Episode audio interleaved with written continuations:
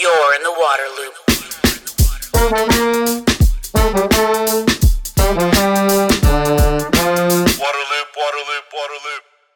Waterloop. Waterloop is a nonprofit media outlet made possible in part by a grant from Springpoint Partners. Visit waterloop.org for all of our content. This is episode number 136, The Wonder and Weirdness of Water. Water is a rather simple chemical compound, with two hydrogen atoms and one oxygen atom. Yet this seemingly basic substance is necessary for all known forms of life, comprises 2/3 of the human body, and covers 70% of the Earth. Water also displays a wide range of unique behaviors, such as how it sticks to itself, goes against gravity, and dissolves many other substances. The wonder and weirdness of water is discussed in this episode with Alok Jha, author of The Water Book. He talks about water's strange properties, cosmic origins, arrival on this planet, and presence throughout the universe. Alok says that although water is arguably the most studied substance in history, it is also one of the most mysterious. You're in the Waterloop. Welcome to Waterloop. This is Travis. I am very excited for this episode to be joined by Alok Jha. He is author of The Water Book, which I have here with me. He's also a journalist at The Economist. Alok, thank you for coming on the podcast. It's a pleasure, Travis. So, as a big-time water geek, as a science lover, as someone that's just fascinated by the history of the planet and loves good writing and journalism, I'm excited for this conversation. Your book is fantastic. I really encourage anybody who's interested in water and the wonder of water to read this. I know it came out a few years ago, but I finally just got around to it myself. And like I was saying before we started recording, every page is just chock full of fantastic information. You did an amazing job capturing water. It's not an easy thing to do. What compelled you to put this book together, to write this? Well, I mean, it's very kind of you to say all those things, and I tell you, it was despite the fact that the book's several hundred pages long, I feel like I only just scratched the surface in terms of how interesting and strange and important and weird water is. I mean, I tell you what, the book came from a conversation I was having with my agent many years ago. He's asked me for ideas of books and things. He said, well, what interests you? And I was like, well, quite a few things. And one of which was, why is water the only thing that's pH 7, pH being the scale for acid and alkali, right? So anything that's a pH 1, 2, 3, 4, 5, that's an acid, and anything beyond pH 7, so 8, 9, 10, beyond, that's an alkali. So, well, why is it that water is the only thing that's pH 7? Well, the reason is because we've defined the pH scale using water. Water is the most common liquid on the Earth, and so when they were deciding what the scales were going to be, they decided that water was the neutral thing. That was the one that's going to be pH 7. But there's another reason why water is the central bit of that, and it's because when you're deciding what an acid is concentrate. Another way of deciding what an acid is to say what is the concentration of H plus ions, hydrogen ions. That's an acid. When you're deciding what an alkali is, well, what you're really saying is what's the concentration in that solution of OH minus ions, hydroxide ions. The only thing with an equal number of H and OH is water, H2O. That's exactly what it is. Now, when you start to unpick these tiny, weird, niggling questions, and I'll admit that was a strange thing to be wondering over lunch with a person. But anyway, I was wondering this thing. When you start to unpick it, though, you realize that water isn't just this thing in the background of life. It's the thing that makes life. It's the thing that makes civilization. It's the thing that makes everything. And actually, once you start to tangled and pull these little threads, you get all these stories about chemistry, about the history of the Earth, about the history of humanity, about the history of life itself. And what I tried to do was just collect some of those and put them into a book. Yeah. Oh, fantastic. That's interesting how, we've set so many things like the pH scale and also freezing and boiling, right, based off of water. The temperature scale, exactly. Yeah, temperature scale. So water, if you ask the question, what is water, right? There's a lot of ways to answer that perhaps, but from a scientific perspective, what is water? Well, water is a chemical compound made of two hydrogen atoms and an oxygen atom, and that should be the end of it, really. It's just there's many compounds in the universe that do all sorts of different things, and we've created chemical theories and physics theories to describe the sort of richness of the universe, and it should apply to water too. They contain molecules we understand, hydrogen and oxygen. They contain the kinds of forces we understand, covalent bonding. But weird thing is that water doesn't behave like any other liquid that we know about. You know, there is this thing in chemistry called the theory of liquids, which helps you to predict how liquids will behave and how they act and all sorts of things, but it doesn't really do much to help you understand water. So when you ask me the question, what is water? Well, water is just a chemical compound, but it's like a chemical compound like no other because it doesn't behave like other chemical compounds. You can't predict how it's going to behave based around its molecular weight or the way its molecules interact with other things. And it therefore has these very strange properties that other liquids don't have. And you think, well, fine, it has some strange properties. Why is that interesting? Well, if it didn't have these strange properties, and we can go into some of those, if it didn't have those strange properties, there would be nothing on the Earth that we'd recognize. You know, life wouldn't exist. The weather system wouldn't work in the way it does. In fact, you can probably extend this to the universe. There's probably all sorts of things in the universe that just wouldn't be the same if water didn't act so weirdly. So it's a liquid, but a very strange one. Mm. Yeah, and that's one of the things I enjoy in the book is like you go into all the different strange, unique ways that it behaves. And, you know, the idea just that it has these three states, right? It's got liquid, solid, gas. I guess there's other compounds that have those states, right? Could you talk about some of these other things, like how it sticks to itself, how it's like this universal solvent, how it goes against gravity, the way ice floats? Now, that's a lot to go into, but maybe you can just kind of pick some of those things or hit on them a little bit. Well, let's start with that last one, right? So as part for the research on the book, I took a trip to Antarctica, and one of the things you notice when you make your way to Antarctica is as you go across the ocean, you'll see icebergs sort of a few hundred kilometers from the coast. And these are magnificent things. I mean, they're enormous pieces of Antarctica that have built up. These ice sheets have built up over thousands of years, and then they snap off and they sort of float into the ocean. And you're seeing them, and they're probably older than all of human civilization. They've taken 20, 30, 40,000 years to create, and they'll go off and melt into the ocean. But you're seeing these things, and they're floating. You can see the iceberg tip at the top, and it's amazing things. But if you think about it for a second, as amazing as it is that this iceberg is older than all of human civilization, the more amazing thing is that you can actually see the iceberg at all, because a solid of anything shouldn't float on its own liquid. If you think about physics and chemistry, when something becomes colder, generally speaking, it condenses. And when things condense, they become more dense. And, you know, if you put something dense into something less dense, it should float to the bottom, or sink to the bottom, rather. And any other liquid, that's what happens. But with water, as soon as it freezes, it floats to the top, you know, and we kind of ignore this fact. Every time we have a drink with an ice cube in it and it floats, we just don't even notice how weird that is. And, you know, I'll get into this later perhaps, but that's kind of one of the things that kind of water in its way has persuaded humans to not realize how abnormal it really is. We don't notice any of these things, even though it is very abnormal. And so water floats because when its molecules come together to form the crystal of ice, they leave a lot of space in their formation. So you imagine a water molecule looks a bit like this. It's sort of a shallow V shape with the oxygen at the top here and the hydrogens at the sort of ends of the V. And so when they're in the water, a liquid, they're sort of floating around in all sorts of directions and they're quite dense. When they get into the solid, the ice, they form very rigid patterns, which leaves a lot of space between the molecules, and therefore ice happens to be less dense than water of the same temperature, so it floats. Now that's just bizarre, right? But if it wasn't the case that this happened, then you wouldn't see life on Earth. I'll tell you why.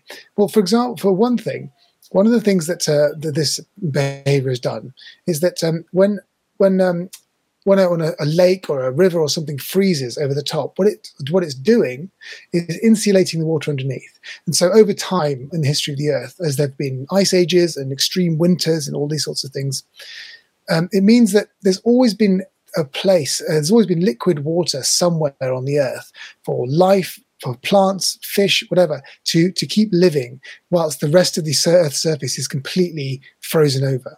And in the 3.5 billion years that life has existed on Earth, there's always been somewhere for life to continue evolving continuously, so that it's now so life now has the rich variation that we see around us today. If water froze from the bottom up like anything else, then every time there was an ice age or an extreme winter on the Earth, every single life form living in lakes and ponds and whatever else would have been completely destroyed. Everything on the surface of the Earth would have been completely destroyed. So that means that we'd have had to start evolution all over again every single time. And you just wouldn't have this rich diversity of life you see around you. So, you know, it sounds like a really sort of curiosity thing. But actually, well, the fact that ice floats is very, very bizarre. There are other examples as well. Another particularly interesting property of water is that it has a very, very high surface tension.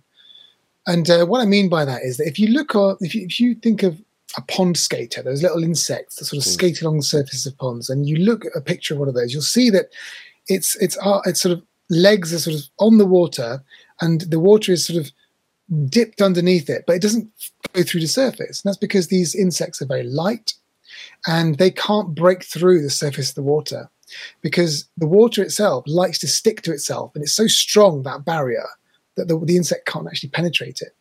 And water itself likes to stick to itself a bit more than it likes to stick to anything else around it. And that's because of the way that different water molecules attract each other. So as I said to before, the water molecule is this shallow V shape. And there's the oxygen here and the hydrogen's at the end. The electrical charge across this molecule is not evenly distributed. What happens is that the hydrogens at the sort of ends down here, they're slightly more positively charged than the oxygen in the middle, which is slightly more negatively charged. Now, these are fractional charges, nothing major. But over the course of trillions of water molecules, what happens is that each water molecule will attract other ones. So the fact that this hydrogen atom in the corner of one water molecule is slightly positively charged, it means it attracts the oxygen molecule, the oxygen atom of a different water molecule. And this is called hydrogen bonding. It's very weak. It's very ephemeral. They form and they break constantly within a liquid water. But it means that there's just a little bit more cohesion within the water liquid than there is for other chemicals that are similar. So it means the water sticks together a bit more. And over the course of, as I said, trillions of molecules, it can do some interesting things. Well, one of them is the high surface tension I mentioned, so that insects can't go through. Another one is that if you put water in a very, very narrow tube and put it at the bottom, it will work against the force of gravity, and it will draw itself up this narrow tube to the top of the tube. And you think, well, that's great. Why is that interesting? Well, this is how capillaries in your bloodstream work. This is how the water gets from the roots of a plant all the way to the top by these very narrow tubes. And it's using the chemistry of water, this very strange chemistry of water, which nothing else does, by the way, to allow water to get to the different parts of a body or a plant. And it's because fundamentally at the chemical level, water creates these large numbers of hydrogen bonds that allow it to do all these quite interesting things.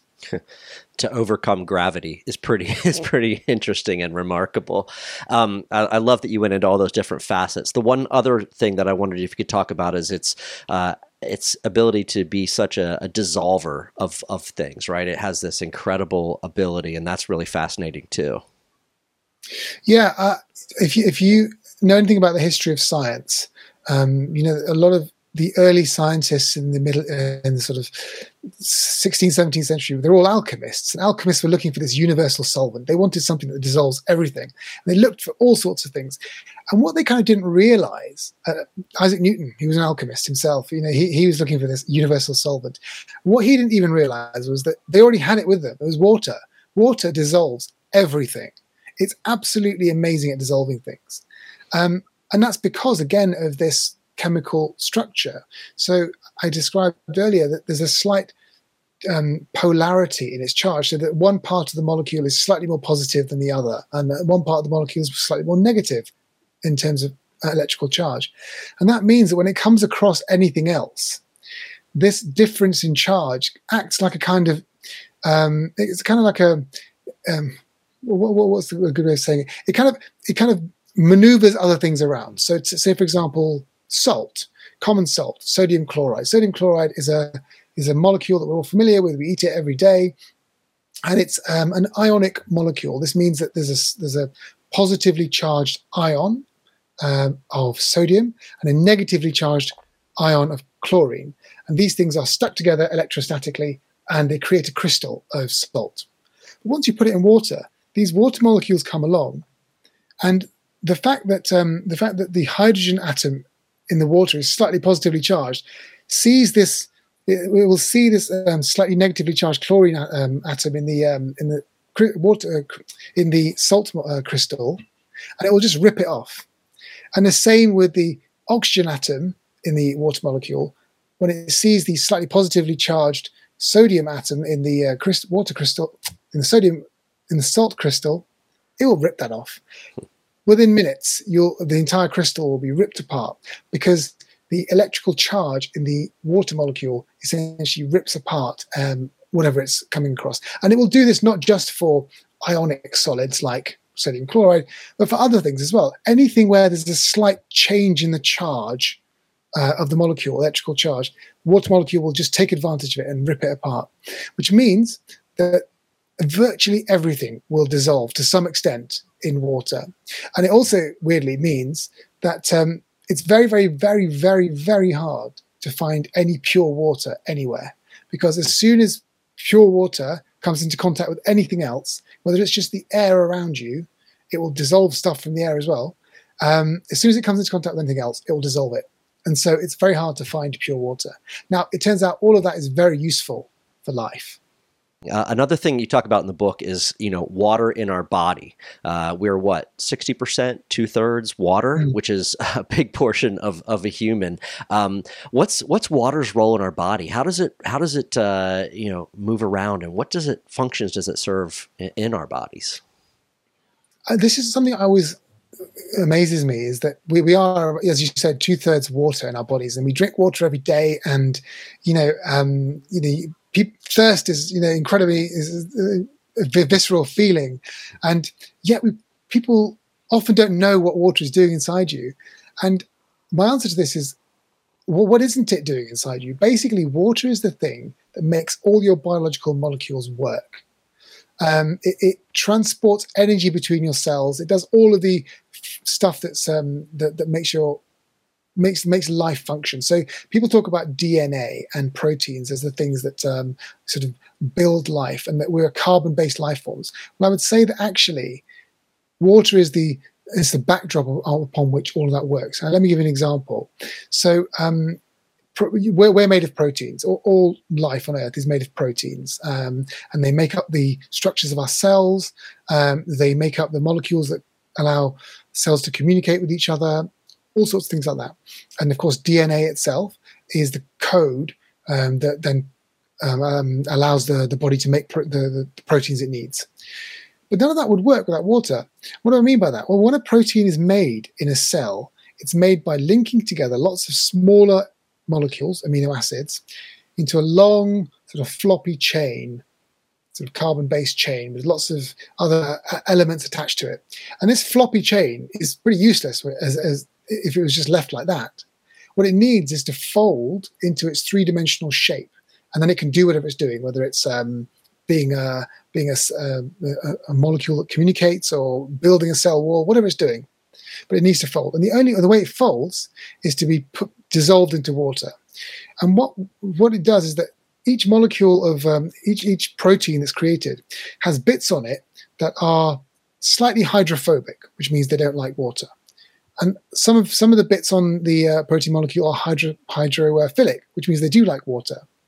So when you put this long floppy molecule into the water, the hydrophilic bits stay on the outside, and the hydrophobic bits sort of just move into the inside.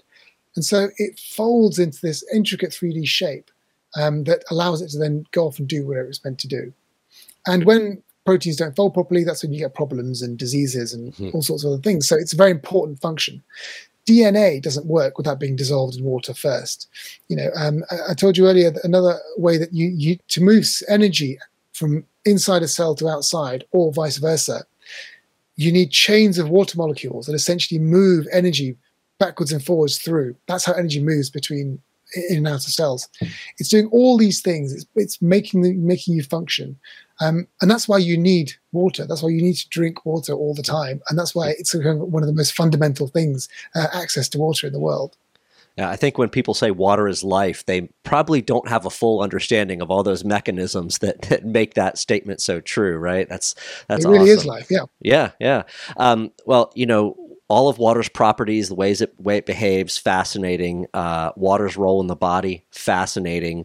One of the things that boggles my mind that I love to think about is where water came from, right, in a cosmic sense. And so I really enjoyed the education I got in your book about the early days, the early moments, whatever, of the universe, and how water arose and became part of this planet.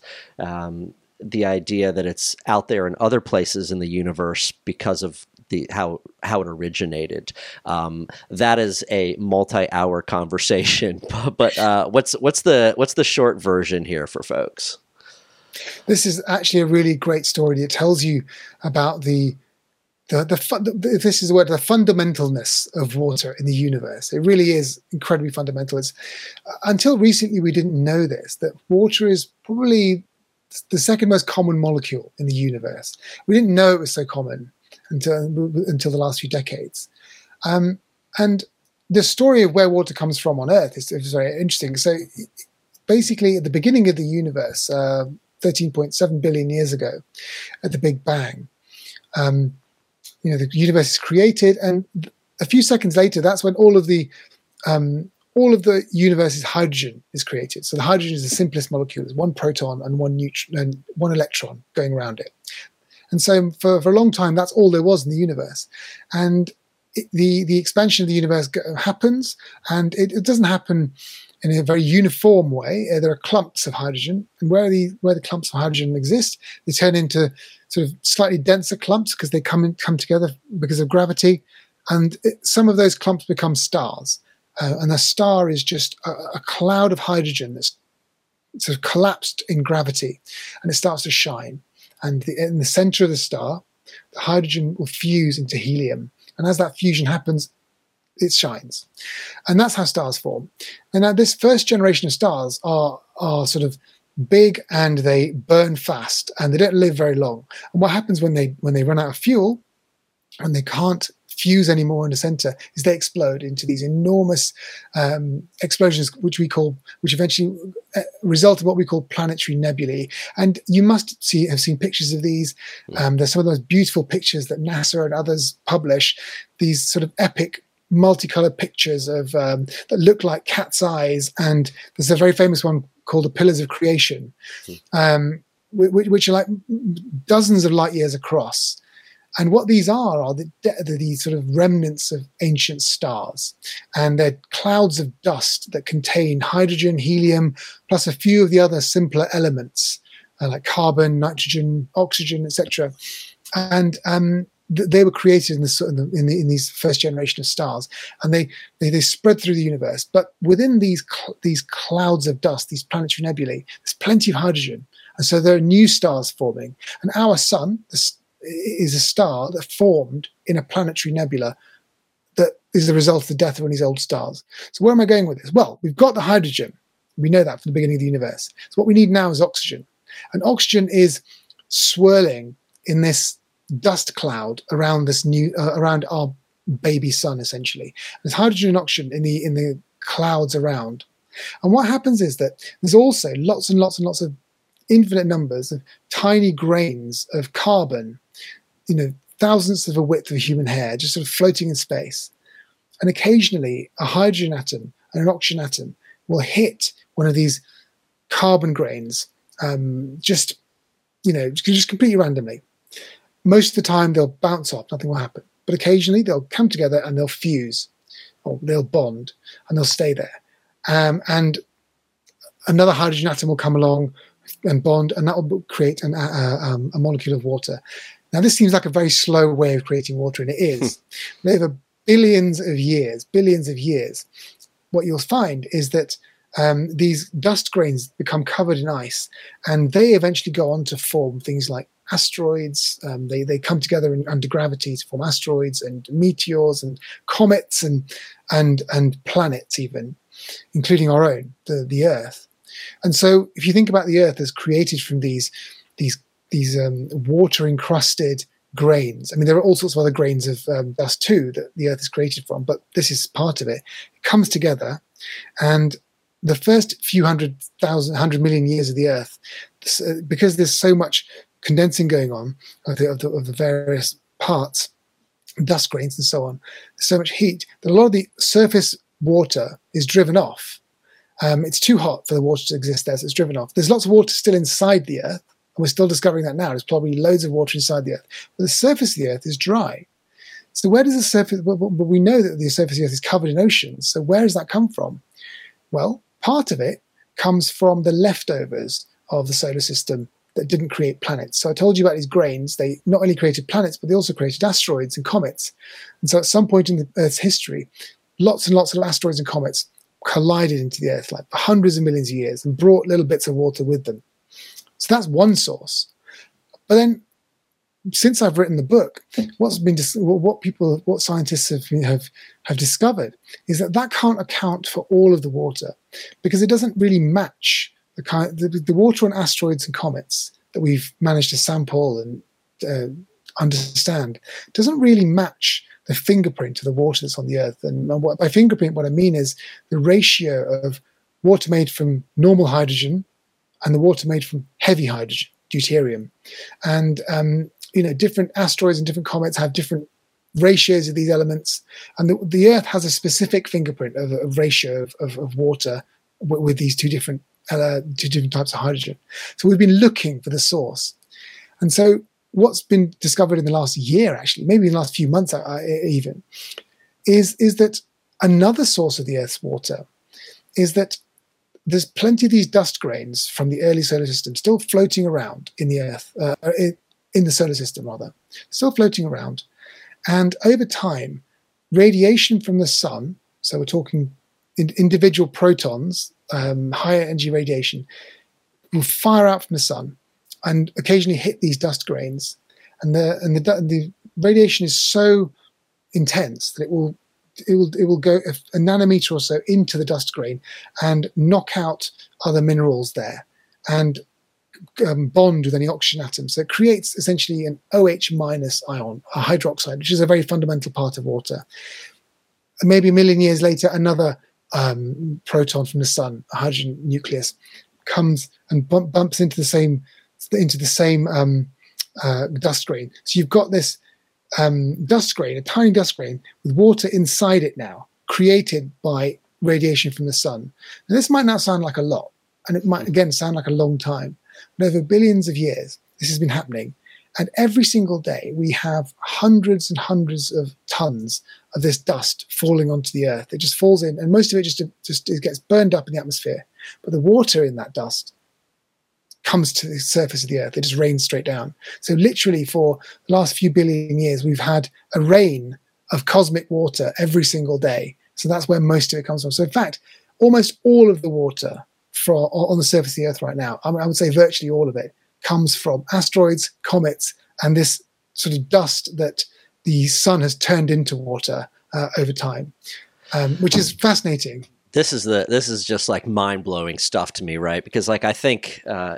you were always like, oh, all the water that's ever been here, or the water on Earth has always been here, right? It's the same amount. It's been a constant amount since kind of the Earth was formed. That's I think the common person's understanding of water on Earth. That's not the case, huh? It's come in different waves. It's come over time. We could have more water on Earth 1 million years from now than we do now. I mean, because of this cosmic rain, because of asteroids, comets, meteors? Yeah, I mean,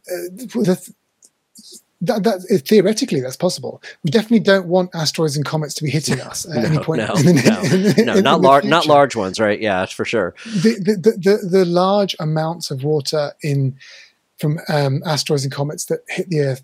It happened well before any life on Earth existed. Okay. And so we were very lucky in that respect that that happened. And we're sort of reaping the benefits of it.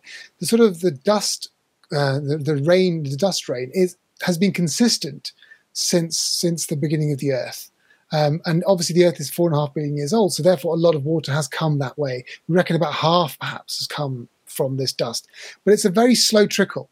So it's not like within our lifetimes or within the next 10,000 years you'd have lots more. Yes, there would be more, but certainly not enough to sort of deal with some of the issues we have when we're running out of water, for example, because we're using water much more quickly than the Earth can clean it, or it can come from space.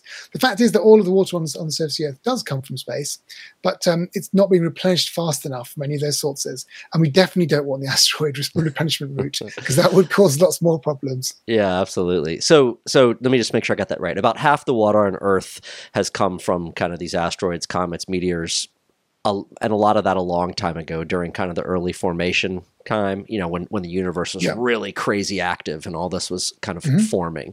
But then you've had this nice, steady, slow rain over billions of years that's added. Okay. And one more thing to say about that last thing, which I found fascinating when I spoke to the scientists about this, is that the half of the Earth's water is from this sort of this dust that's been sort of transformed by the sun. And so it means that if you think about how that dust is created, the water, it means protons, hydrogen atoms, the nuclei of hydrogen atoms, the protons have come from the sun into the water and then onto the Earth, which means that probably about half of the water inside you is made from protons that have come directly from the sun. So literally, I mean, we know that Carl Sagan said that we're all stardust, but this is something else. We are the product of active stars. You and me, everything on Earth that contains water contains bits of the sun. Oh, awesome. Awesome stuff. Love it. And then I guess other planets, right, that have water or have had water, same process. It got there by the same process. The conditions on these planets aren't the same as they are on Earth, so it's either, you know, not conducive to that water staying or whatever it might be, right? Like Mars, for example. Could you talk kind of about the water on other planets and that situation? So this is something that scientists have really got to grips with in the last 20 or 30 years. It turns out there's a lot more water in the solar system and beyond than anyone ever thought. Nearly every object in our solar system, every celestial object, has water in it. So obviously the Earth has. We know that Venus has water. Even the south pole of Mercury, the closest planet to the sun, has ice. We know there's evidence of water on Mars. There's even evidence of water, solid mountains of ice on Pluto. Everywhere, it's everywhere. And some of the moons of Jupiter and Saturn are particularly interesting on this front because Enceladus, for example, which is a moon of Saturn, has been discovered to be essentially it's got a thick crust of ice on the top and then hundreds of kilometers of water underneath. A moon of Jupiter, Europa, is very similar. There's lots and lots of liquid water. And as we look further beyond the solar system, we find that we found billions of planets. There have been thousands confirmed, but we know there must be billions or even trillions of planets sort of orbiting stars in our galaxy, and many of them indicate signs of water, which means that, you know, we look at the way that they're orbiting the stars and their mass and their size and so on, and we infer they must have water in them. And in the coming decade, we'll be able to actually take pictures of them and see if there are water or there's clouds and that kind of thing. So water is absolutely everywhere. And one of the most interesting reasons why we look for water anywhere else is because we know what water did on this planet. It created life on this planet. And so if it did it on this planet, why not somewhere else? One of the other fun parts of the book, and that's connected to all of this, is you talk about how water kind of connects us to both our ancient ancestors and potentially to extraterrestrial life. Could you go into that a little bit? Yeah. So this was something that, you know, when you think about these things a lot, you sort of realize that these connections exist, and perhaps people haven't drawn them before, which is that, you know, if you think about the very first humans, you know, if you had a time machine and you go back to the first anatomically recognizable humans, we're talking maybe 200,000 or 300,000 years ago, somewhere in the plains of what is now Central Africa, and you go and meet those humans, and they recognize you as a human as well. You definitely wouldn't be able to speak their language or communicate with them in any meaningful way. You definitely wouldn't probably eat what they're eating, but you would drink water, and they would understand exactly what water is. They would understand, and you would understand, and you'd use the same waters to do the same things. And you know, that water is the thing that connects you to them, because it's the same water. The water they're using is the same water we're using hundreds of thousands of years later. And I mentioned earlier that NASA and others are looking for water on other planets. And the reason we want to investigate it is that water, because it has all these strange properties where it can sort of choreograph other molecules into doing things or building things, or it can behave in a certain way where it dissolves objects, dissolves other compounds so that it can transport nutrients and things around your body. You know, because water can do all these things, it's such an important liquid in creating life and creating life on Earth. If it exists in other places where the conditions are similar to that of Earth, in other words, there's water, there's other minerals that could make life, then why wouldn't life start in those places too? If we think that life is just a chemical process, at the beginning at least, then why wouldn't it start in other places? And we've never really had any places to search for, you know, to do experiments with, or to understand whether that's possible or not. But now that we know that there's liquid oceans on places like Enceladus or Europa, and that we can possibly send missions to those places. In fact, there's a mission in plans by NASA to send essentially a boat to go and sail on the seas of Enceladus and Europa, or take samples of that water to see if there's anything that resembles life. Because what's interesting about Enceladus and Europa, for example, is that they are essentially liquid water on top of what we assume is a rocky sort of core, a rocky core which is made up of the same stuff that the Earth is made from, because everything in the solar system is made from the same stuff ultimately. And so in the history of the Earth, one theory 3.5 billion years ago is that life started at the bottom of the oceans, where there are hydrothermal vents, these places where there's huge amounts of hot water flowing from the sort of bottom of the oceans. There's lots of hot water there, so energy. There's lots of minerals, rich minerals, that can kind of create interesting compounds that might be the precursors of life. And those, if this is correct, that is where life on Earth started and then developed into all of the rich diversity we see around us through water, then those conditions are very likely, in fact, to exist at the bottom of the ocean in Enceladus or Europa or other parts of the solar system where there's liquid oceans. There's no reason why that couldn't be true, but we need to go and find out, right? Clearly, those life forms haven't evolved into something intelligent, but there's no reason to think that microbes, bacteria, those sorts of things might not have existed there. So, if we want to understand the question of why life is if life exists anywhere else, we need to understand water and find it elsewhere. And if we do find life elsewhere, whether it's a microbe or if it's an intelligent alien, then you can bet that it's water that's helped that life form be created in the first place. So, you know, if we look further into the galaxy and we find that there is a life form out there and it uses some other molecule than DNA to transfer information from one generation to the next, and uses some other molecule than proteins to actually build itself, because these are things that, you know, life on Earth does, but that's not necessary anywhere else. Even if the alien life form uses different molecules for these basic functions of life, you can be almost guaranteed that the thing it uses to make all of that life function is water. It will be the only thing that connects us to that life form, because water is so unique. There's no other molecule in the entire universe that can do all the things it does. and life needs all of these different functions of it in order to do all of its bits and pieces. So water will exist in that other life form, I'm betting. Yeah. And so that it will be the thing that connects us to the other alien life form whenever we find it. Well, that kind of leads me a little bit to the last thing you tackle in your book, and that's about alternatives to water, right? Like, this is so unique.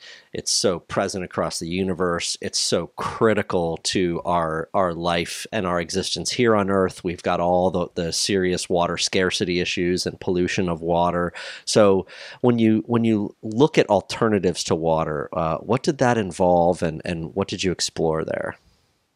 Everything I've discussed so far is that water is a chemical that we can kind of describe in plain terms, but then when we start to try and understand it in its bulk properties, it starts to behave in a sort of slightly odd way. Now, none of it is magic, of course. It's just all chemistry, but it's just complicated chemistry. And sometimes we don't understand things. It seems magical, right? But water does all these strange things, like I said, like floating on the ice, floating on its own liquid, or moving up against the force of gravity, up small tubes. And these are things that life uses to its advantage. For example, the fact that it can dissolve almost anything means that your bloodstream can take nutrients from your stomach all the way to all the other parts of your body. You know, if all the nutrients didn't dissolve in water, then it couldn't transport that stuff to anywhere else, and so it'd be useless. And so that's why water is important for life. Now, it's a good thought experiment to try and understand, well, so if water didn't exist, could life still exist? Well, I mean, it could, and you can find all sorts of chemicals that exist on Earth. You can either make them artificially or they exist naturally, that kind of do a few of the things that water does. So water has something like, and I can't remember the last count, it's something like 50 or 60 anomalous properties. Wow. And many of these properties are important for functions of life.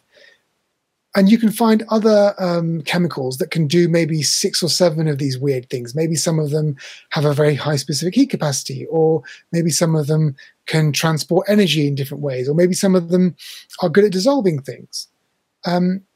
Now, I could list some of the chemicals. They've got quite long organic compound names, but I think that the point is that you can, if you were to take, like, let's say, 6 or 7 of these different chemicals, mix them together in a mixture, that could create another medium in which, let's say, a life form might evolve and take advantage of those different properties. Problem is that all of those chemicals are very rare in the universe. They don't naturally occur at the same level as water. Water literally is, as I think I said, second most common molecule in the universe. It's everywhere. It's on every dust grain, every celestial object. There's clouds of water floating around the universe. It's made from simple molecules and a simple chemical. It's made from simple elements, and it's a simple molecule in itself, and it's just easy to make. Whereas these other alternatives that you might consider are quite complicated organic molecules with dozens of atoms in them, which are necessarily therefore more complicated to create, and therefore there'll be fewer of them. It's not that these things can't be made. It's just that, you know, the more complicated a molecule is, it's just there's less of it in the universe, and so it just means that although it's not impossible that an alternative to water exists somewhere in some far-flung corner of the universe and is happily creating life, it will be a real niche thing. The universe, physics, all these things, they like simple answers to things. Mm. And if you've got something that already has all of these amazing properties in the universe, and it's everywhere already, it would seem odd, not impossible, but certainly seem odd to have something that's something else to try and replace the properties of water. Mm. Yeah, so take care of the water that we have here. Put a barrel outside and catch some cosmic rain. That's really what we're stuck with, right? Last question, and this is probably a big one. Is there anything that are the big mysteries of water. You know, we understand so much, as you've gone into, about how water behaves, where it came from, and, you know, its importance to life. Are there any big mysteries that are just kind of right in front of the scientific community? So water is probably the most studied liquid in human history. And even though it's the most studied, it's the least understood. And that's a quote from a very famous chemist, Felix Franks. And what I think he was trying to say there was that, you know, we have been around water for our entire lives, entire existence of our species, and tried to understand what it is. And in the last few hundred years, we've used science to try and understand it from a molecular level. And there's lots and lots of questions. We've discovered all these anomalies. And now we don't have to understand them all to the chemical level to then be able to understand how to use water, how to sort of conserve it, how to look after it. But it's a target, right? Now, we still don't really understand why it is that liquid water is most dense at 4 degrees Celsius. So I told you that water when it gets colder and colder, it actually expands when it becomes a solid, when it becomes ice. But there's a crossover point. At 4 degrees Celsius, water is at its most dense. Then after that, it starts to become less dense, and it ends up in this sort of crystal pattern, which is the ice crystal. Sorry. And so why is that? Well, why is it at 4 degrees Celsius? There's some theories around the fact that water, in its liquid form, isn't just one liquid. There's two different types of liquids in there, sort of mixed together, that are sort of fighting against each other constantly, that doing two different things. And recent research has showed that's probably true, that there's two different types of water, because as well as it being just a normal chemical, sort of floating around, when you think of a liquid, you think of molecules just sort of bumping into each other and floating around in whatever container it's in. Because water has these electric charges around it, it navigates itself a bit more. It controls itself a bit more. It's a bit more structured than any other liquid. Now, why is that? Why is it that in a liquid, water, when the molecules come together and attract each other, they don't sort of just attract each other and then bounce off again? They'll often form networks of molecules, which are, you know, hundreds of thousands of molecules long. They form these networks, then break apart again, form new networks. So that makes water behave in a very different way to other liquids. Now, why does it do that? Don't know. You know, why is it that we kind of understand, for example, why water has a very high specific heat capacity. So water it takes a lot of energy to boil water.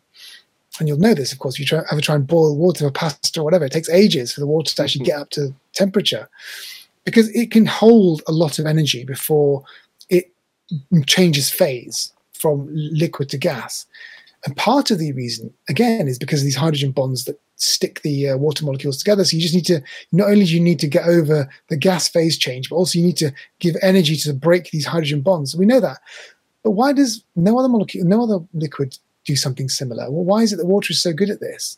If you think about other molecules that have the same molecular weight as water, so something like ammonia, for example, or even something that's double the molecular weight of water, hydrogen sulfide, which is quite a nasty gas. Ammonia and hydrogen sulfide are gases. At the temperature on the surface of the Earth, they're gases. Water is not a gas at the temperatures at the surface of the Earth. It's mostly a liquid. Now, there are gases. We have water vapor, of course, in the air, but there's lots of water liquid around. And it's just bizarre that on the surface of the Earth, we've got all three forms of water in the same environmental conditions. You know, things like that are mysteries that are going to keep water scientists going for a long, long time. But Alok, great stuff. Again, I encourage people to check out your book. It's called The Water Book. And I really enjoyed it a lot, and I appreciate your time for this conversation. You're very welcome. Thank you for having me. Waterloop. Thank you for listening to this episode. And thanks again to Springpoint Partners for grant funding. Remember, you can support the Waterloop nonprofit media outlet at patreon.com/thewaterloop. To find all episodes, sign up for email updates, and connect on social media, visit waterloop.org. Waterloop, Waterloop, Waterloop.